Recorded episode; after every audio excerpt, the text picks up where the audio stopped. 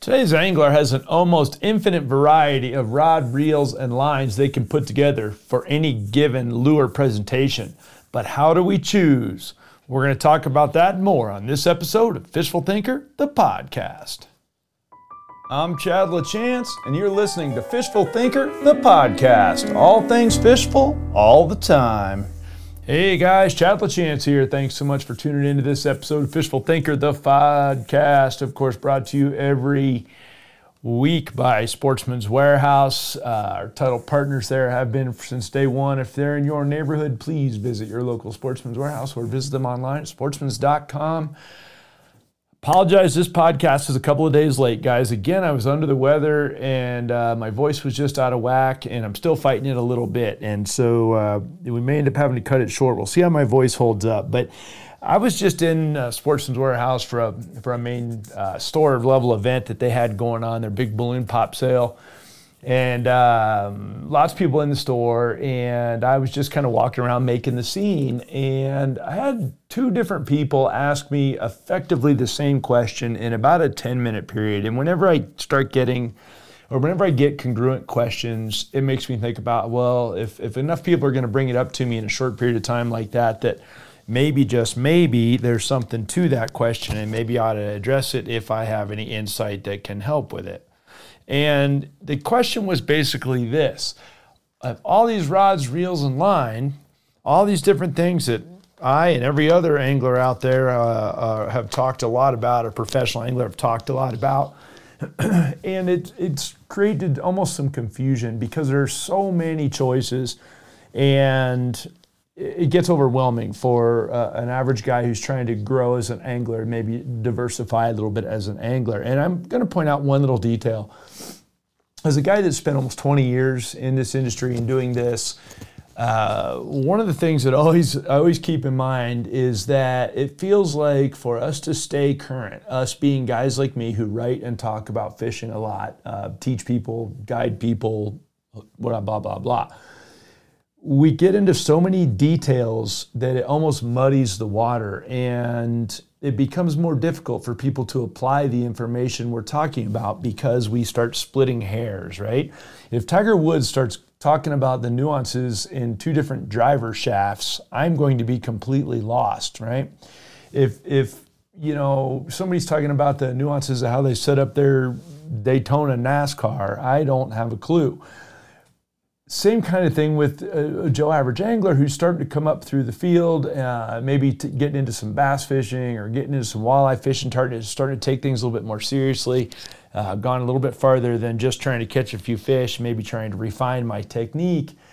It gets difficult to follow sometimes guys like me who write about it for a living because we split so many hairs, so to speak. And the whole point of it is the farther into angling you get, the more serious you get, particularly if you go down the tournament trail or uh, you know, go that go down route where you're going to compete or maybe fish in a club of some sort, you're going to find out there's lots of nuances. And one thing I want to point out before I get going too hot and heavy into this technique or, or uh, topic, there are no wrong answers in fishing. Some answers are better than others. How I do stuff is not the same, particularly with a couple of techniques different than other people's. I will present my reasoning and then you can make your decision from there. But I'm going to try to keep all of this as simple as I can. And I'm just going to go down and review specific lure genres and how I would choose rod, reel, and line for that. Now, the reason I'm going in that order, if you're a fan of Fishful Thinker, you will know that for me, uh, when I'm putting together a tackle system for any given presentation, and yes, I do look at them as systems. It's not. It's an overall thing when you go to present a bait. It's not just about the lure. It's about a lot of the other details. When I go to put together a tackle system for any, you know, given lure, it starts with the lure first, then the line, then the rod, and then the reel. So it makes sense for the sake of this podcast that I will start everything with the lure and then the line and then go backwards through that same system.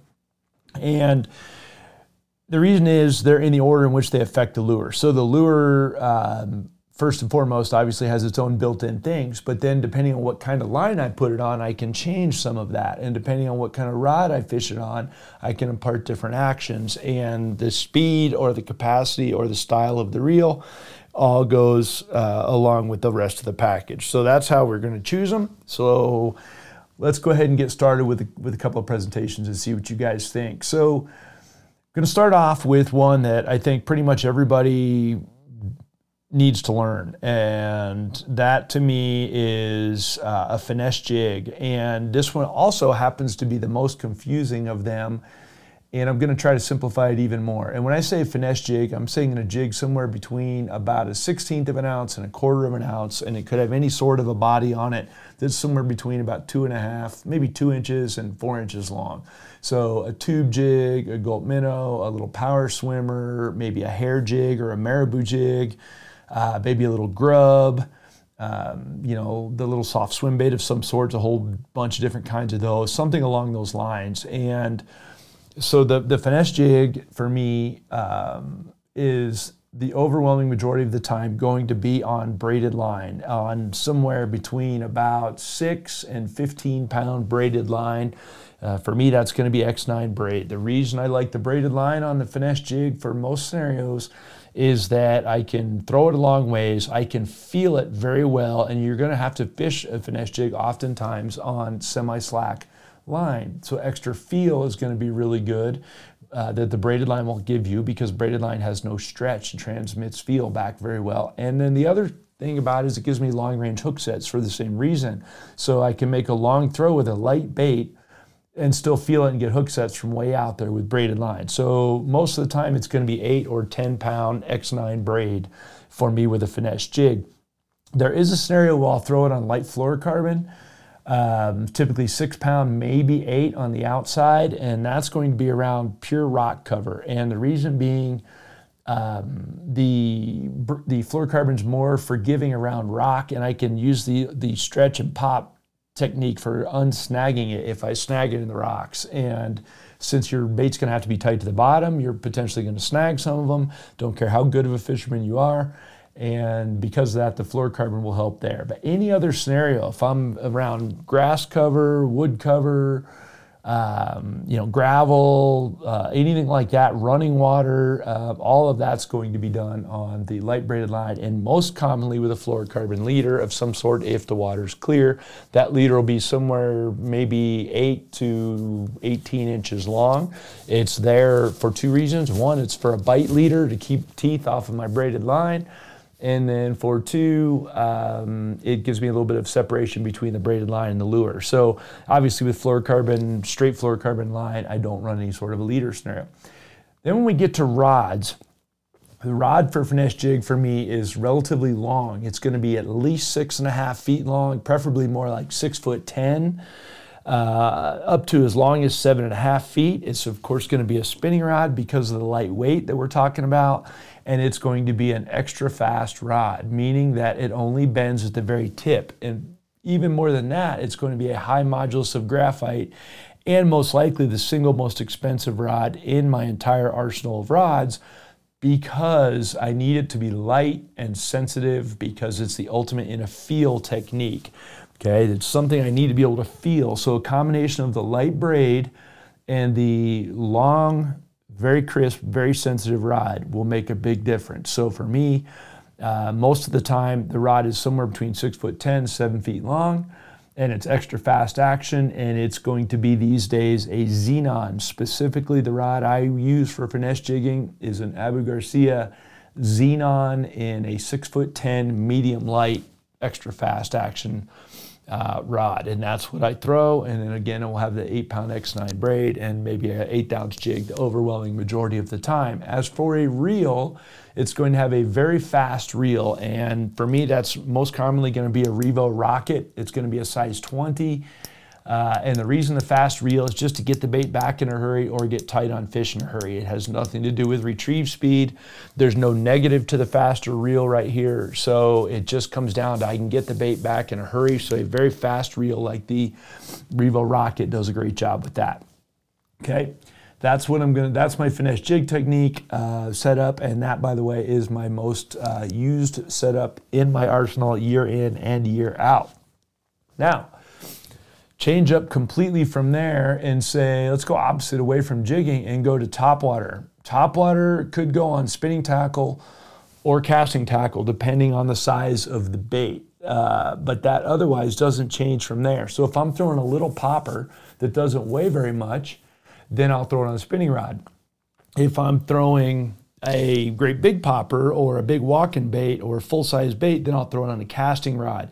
It only comes down to the size and the weight of the baits that I'm casting, and that's it. Other than that, there's no changes. So let's back up and go to the bait itself pretty much all of my surface bait fishing these days, topwater fishing, is done on braided line. The weight of that braided line may be dictated a little bit by the size of the bait uh, or the size of the fish. So, for instance, if I'm throwing a little tiny surface popper for maybe white bass or a little smallmouth or one that most nobody does, but they're missing out, and that's for trout.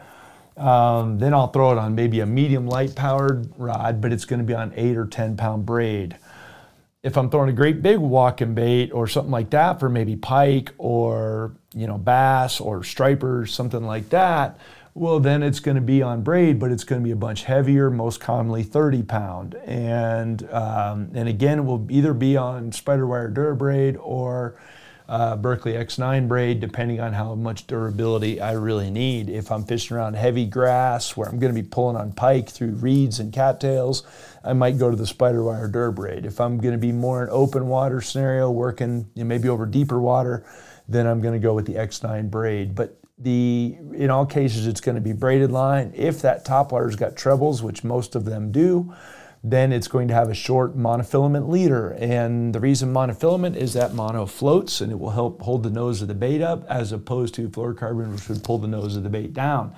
That fluorocarbon leader, once again, is going to be somewhere between about 8 and 18 inches long.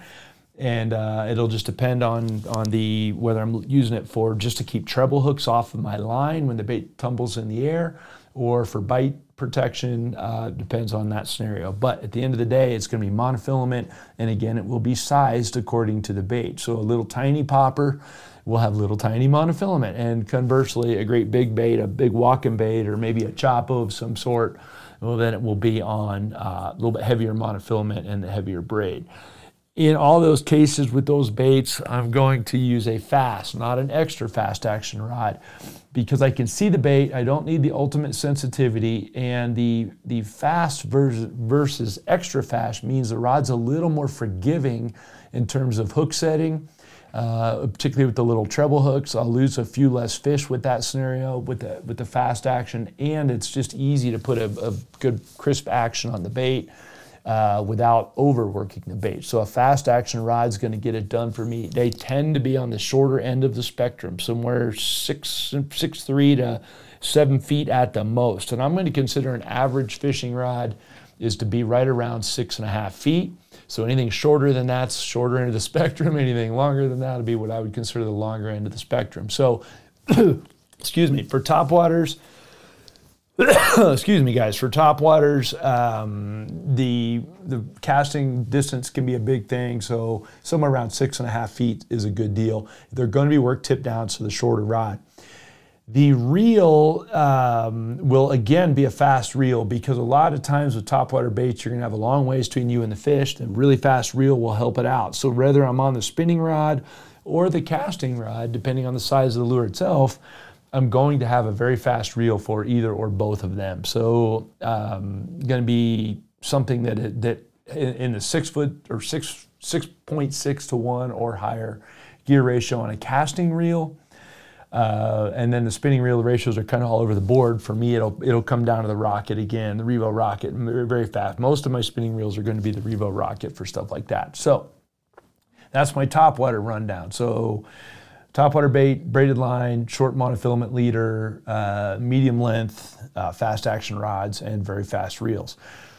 Let's change it up from there and say something like a crankbait. Now, a crankbait for me, uh, it's, it's just it's a throw and wind, right? So now we want uh, a good possibility for either braid or fluorocarbon could go 50 50. And jury's out on this one a little bit. Still, the bulk of my crankbaiting, something like a square bill crankbait or maybe a, uh, you know, a, a, a, dredger or a wild thing or whatever crankbait it is that you like, a money badger, one of my favorites these days, those are almost always going to be thrown for me on fluorocarbon unless I'm trying to achieve really, really good depth or I have heavy vegetation. Otherwise, any other scenario, they're going to be on straight fluorocarbon because fluorocarbon is dense, so it sinks, maintains a nice straight line between you and your bait.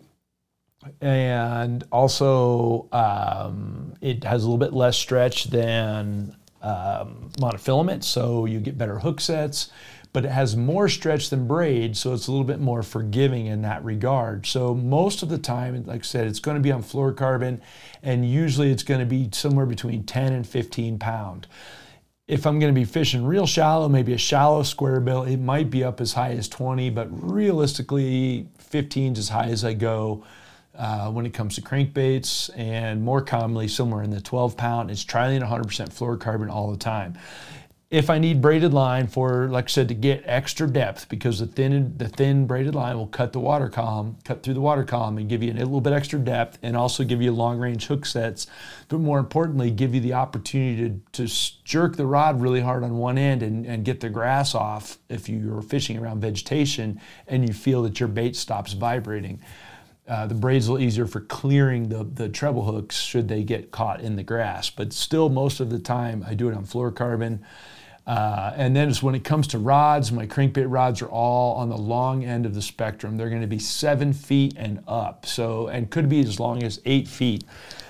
The reason being, it's all about casting distance for one and steerability of the bait for two. So. Uh, I want a big long bomb of a throw in most scenarios because I want to keep the bait in the strike zone as long as I can.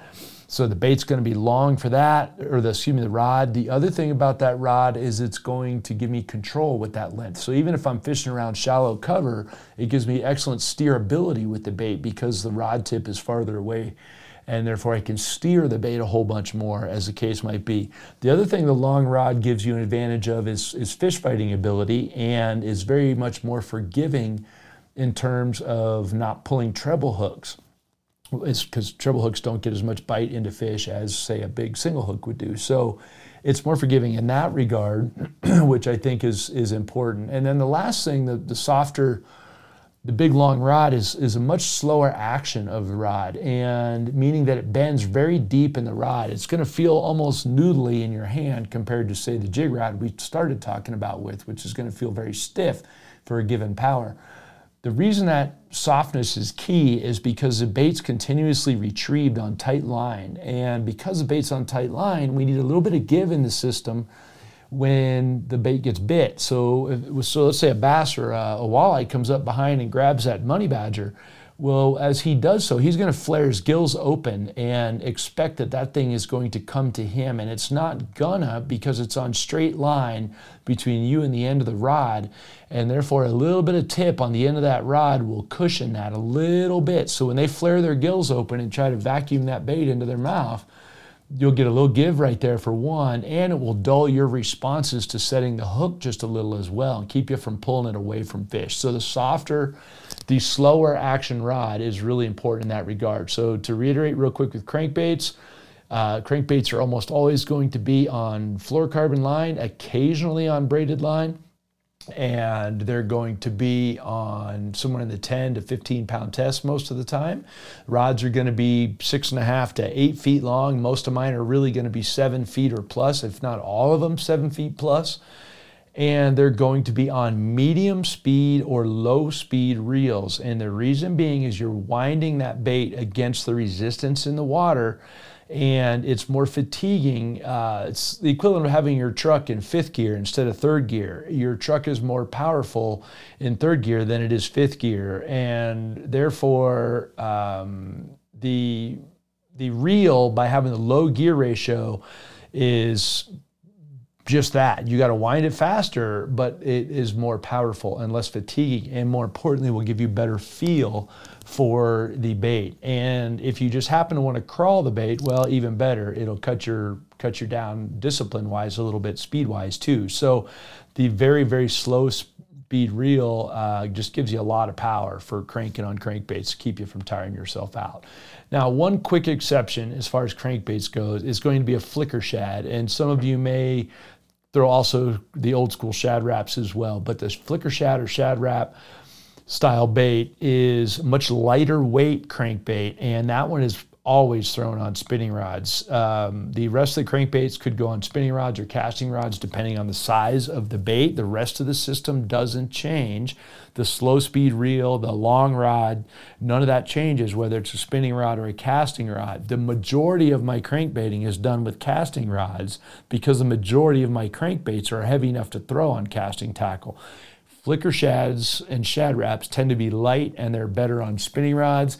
In that case, they're on light braid. I like light braid on a spinning rod, so they're going to be on 10 pound braid, little fluorocarbon leader, and a big long seven and a half foot spinning rod and a low speed uh, Abu Garcia Revo winch spinning reel that's going to wind at really low speeds. Incidentally, that flicker shad's an extremely versatile crankbait uh, and one that I still think to this day is underestimated by a lot of anglers, so especially bass guys. But uh, fantastic bait, fantastic cold water bait as well. So that's my crankbait system. Um, stepping towards jerk baits. For me, jerk baits are a spinning rod deal, and I know I go against the grain on that. Most bass guys want to throw them with fluorocarbon and a casting rod, and I don't. And the reason I don't is because here's why: jerk bait means something like a cutter or a hit stick or a stunner or some of the others like that. The reason I don't like them on a casting rod is I want to make really long throws, and jerk baits being long and skinny, particularly if they don't have a weight transfer system in them, aren't maybe the best casting baits in the world for one. For two, it's the most fatiguing presentation you can work because of the constant jerking, so to speak, on the jerk bait, and therefore, um, because it's such a uh, wear you out type technique, I don't want to have to hold on to the rod and I don't have to jerk on it any harder than I have to. So for me, a jerk bait's on a spinning rod. It will be either a medium power or a medium heavy powered spinning rod. A jerk bait is always on floor or on um, uh, braided line for me, always. And again, I buck the buck the national trend on that it's for the same reasons. I can barely jerk this end and it will barely jerk that end. Conversely, I can jerk it hard at this end and it will jerk hard at that end because there's no stretch in the braided line. So whatever I do at this end makes its way to that end of the lure. And so I'm very, very precise without having to jerk hard enough to pull the pull the fluorocarbon straight. Uh, I don't have to worry about the fluorocarbon sinking and pulling my bait down the braided line will do a better job with that. Again, I buck the trend. Now, a lot of people say, "Oh, well, by having it on on braided line, you're gonna you're gonna lose a lot of fish because you're gonna pull those little treble hooks out." And I combat that by having a very soft drag, especially when I'm jerk baiting. If I'm jerk baiting very aggressively, the drag on my spinning reel, which once again will be a Revo Rocket, a very fast spinning reel, the drag on that spinning reel will be soft enough that when I jerk hard on one end of it, it might click a time or two. You'll hear the drag click once or twice each time. That's how soft that I will have the drag. So that when I when a fish bites at mid jerk and I pull into them all in one shot, the drag will give me the slack I need or the softness I need to keep from pulling the the treble hook. So for me, a jerk bait, regardless if I'm trout fishing or pike fishing or anywhere in between, saltwater fishing, it's going to be on braided line, typically 15 pound X9 braid, uh, maybe 20 on a heavier rod. it's going to have a short fluorocarbon leader, again, say 8 to 18 inches. That, that fluorocarbon leader will be sized according to the teeth I'm dealing with. So if I'm, say, pike fishing, it might be 60 pound fluorocarbon leader a foot long. But if I'm walleye fishing, it might be eight pound fluorocarbon leader with the same jerk bait.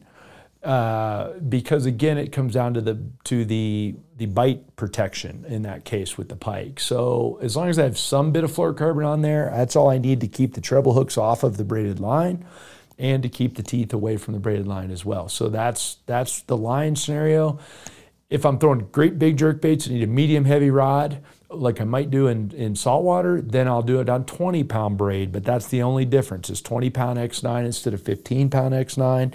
In all cases, they're spinning rods, and in all cases, they're going to be somewhere between six and a half and seven feet long. My personal preference being six foot eight and they're going to be extra fast action. And the reason being that gives me the very crisp feel to make that jerk bait extremely responsive or precise, as the case might be.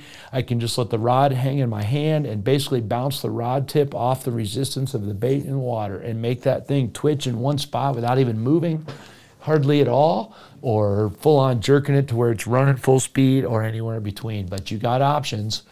Um, with an extra fast rod and the braided line. So that's my jerkbait deal. And again, we're on the Revo Rocket. Um, so, so far, everything I've mentioned, with the exception of crankbaits, is on the extremely fast reels. And as time goes on, reels get faster and I gravitate to them each time. So that's a key thing there. And the same thing with the jerkbait. So we talked about the jerkbait, the crankbait, the topwater bait, and the finesse jig. That's a lot of genres. Another one is going to be something like a spinner bait um, or a bladed jig or slash chatterbait, whatever you want to call them. Uh, that scenario for me, spinner baits, uh, also with beetle spin type deal or uh, anything along those lines. Um, typically for me, that's going to be on heavy duty monofilament and like 17 to 25 pound monofilament because I have a little bit of give, a little bit of stretch right there, have a little bit of feel right there which I really like, and uh, soften your hook sets a little bit because typically you're going to be on big rods. So I'm gonna my spinner baits. Let's say a normal, like a power blade spinner bait, a three eighths ounce or a half ounce power blade spinner bait is going to be typically for me on like 17 to 20 pound Trilene XT line. It's going to be on a six foot six to seven foot uh, and it's going to be medium heavy powered rod and it's going to be a fast action rod so it's got some give to it but it's still fast enough to be accurate where I can roll cast it. Typically, there's a short range baits, uh, and accuracy is more important. So uh, I'm going to be roll casting this thing around dock or vegetation. It's going to be on a continuous retrieve, so the monofilament will help soften that a little bit. But we're talking about heavy monofilament, so I've still got plenty of oomph to get fish away from vegetation or docks or whatever the case might be. Also, monofilament is a little bit more forgiving to fish with uh, in terms of the management in your reel as well. And speaking of reels, uh, spinner baits, bladed jigs, things like that for me, the, the big beetle spin, those are all going to be done on mid speed reels, something around the six and a half to 6.8 to 1 gear ratio, some sort of a mid speed reel, and it needs to be a beefy reel. So these are typically Revo STXs for me and it's always done on casting tackle. the only time you'll see me uh, throwing any sort of a spinner bait type thing on anything other than casting tackle would be a very small version, which I might throw for trout, like the biggest of the beetle spins, uh, something like that. Uh, that scenario, I might throw it on a spinning rod, but otherwise the rest of the components all stay the same. And like I said, 90 plus percent of the time, a spinner bait or a, a bladed jig, anything like that, is going to be on a casting rod for me. So there's that. Um, the big Texas rigs, things like uh, you know, like you might use for vegetation, a big Texas rig for bass fishing type deal. That for me could go 50 50 on braid or fluorocarbon. The difference being if I'm fishing rock or docks, I want fluorocarbon. If I'm fishing wood or weed, uh, weeds, then I want braid. Otherwise, um, a Texas rig or a jig, either one, um, you know, big flipping jig um, could go on either one of those. The pound test is going to be significant. Uh, in all cases, probably, and this is always done with a casting rod for me. So I'm going to say, realistically, we're going to be in the 15 pound would be on the very finesse end um, with fluorocarbon, and 25 would be on the very heavy end. If we're talking braid, I would say 30 pound would be the very finesse end, and 65 would be the upper end, with the most common ones being 20 pound fluoro and uh, 50 pound braid um, on one of my two flipping sticks. The sticks themselves are seven foot three to seven foot six in length. Uh, and they are all um, fast or extra fast action because, again, for feel and sensitivity. The braided rods are fast. The fluorocarbon rods are extra fast, and the difference comes down to the the difference in stretch when it comes to the hook sets. Otherwise, they're not fundamentally different. In all cases, for pitching and flipping, it comes down to the fastest reel you can get, and we're back to the Revo Rocket, guys, because I need to, I'm going to pitch a bait. It's going to go to the bottom, go into the dock, whatever it does. I'm going to shake it a time or two. I'm going to reel it up and pitch it again. And that's going to go very quickly. And by having a rocket, it comes back in a hurry, sucks in a lot of line in a hurry. So a couple turns of the handle, the bait's back, and you can do another underhand pitch. So that's a good scenario there. I think um, for the overwhelming majority of any of my trout fishing stuff that I'm going to retrieve, we'll change it up a little bit here. An inline spinner, a spoon, anything like that. Uh, again, it could go 50 50 with either mono or braid, uh, depending on what I'm doing. If I'm fishing just general purpose, I'm probably going to go with mono and it's going to be Trilene XT or excuse me, uh, XL uh, it's just very forgiving and comfortable to fish with. If I've got heavy current um, or heavy vegetation, then I'll do it with the braid. Um, the rods for the for retrieving a spoon or an inline spin or anything like that for a trout, they're going to be long and relatively soft. So they're going to be a moderate fast or fast action. They're going to be seven to eight feet long. The reason being, trout jump like mad. They they change directions in a hurry. The rod's long and forgiving to deal with softer or smaller treble hooks, I should say, and fish with relatively bony mouths that tend to go ballistic like trout do, particularly rainbows. So the rod's very forgiving in that regard. And again, the fast reel, guys. If you're sensing one trend here, fast reels are a major thing all the time. Uh, that's going to be my standard, just general purpose trout fishing type stuff.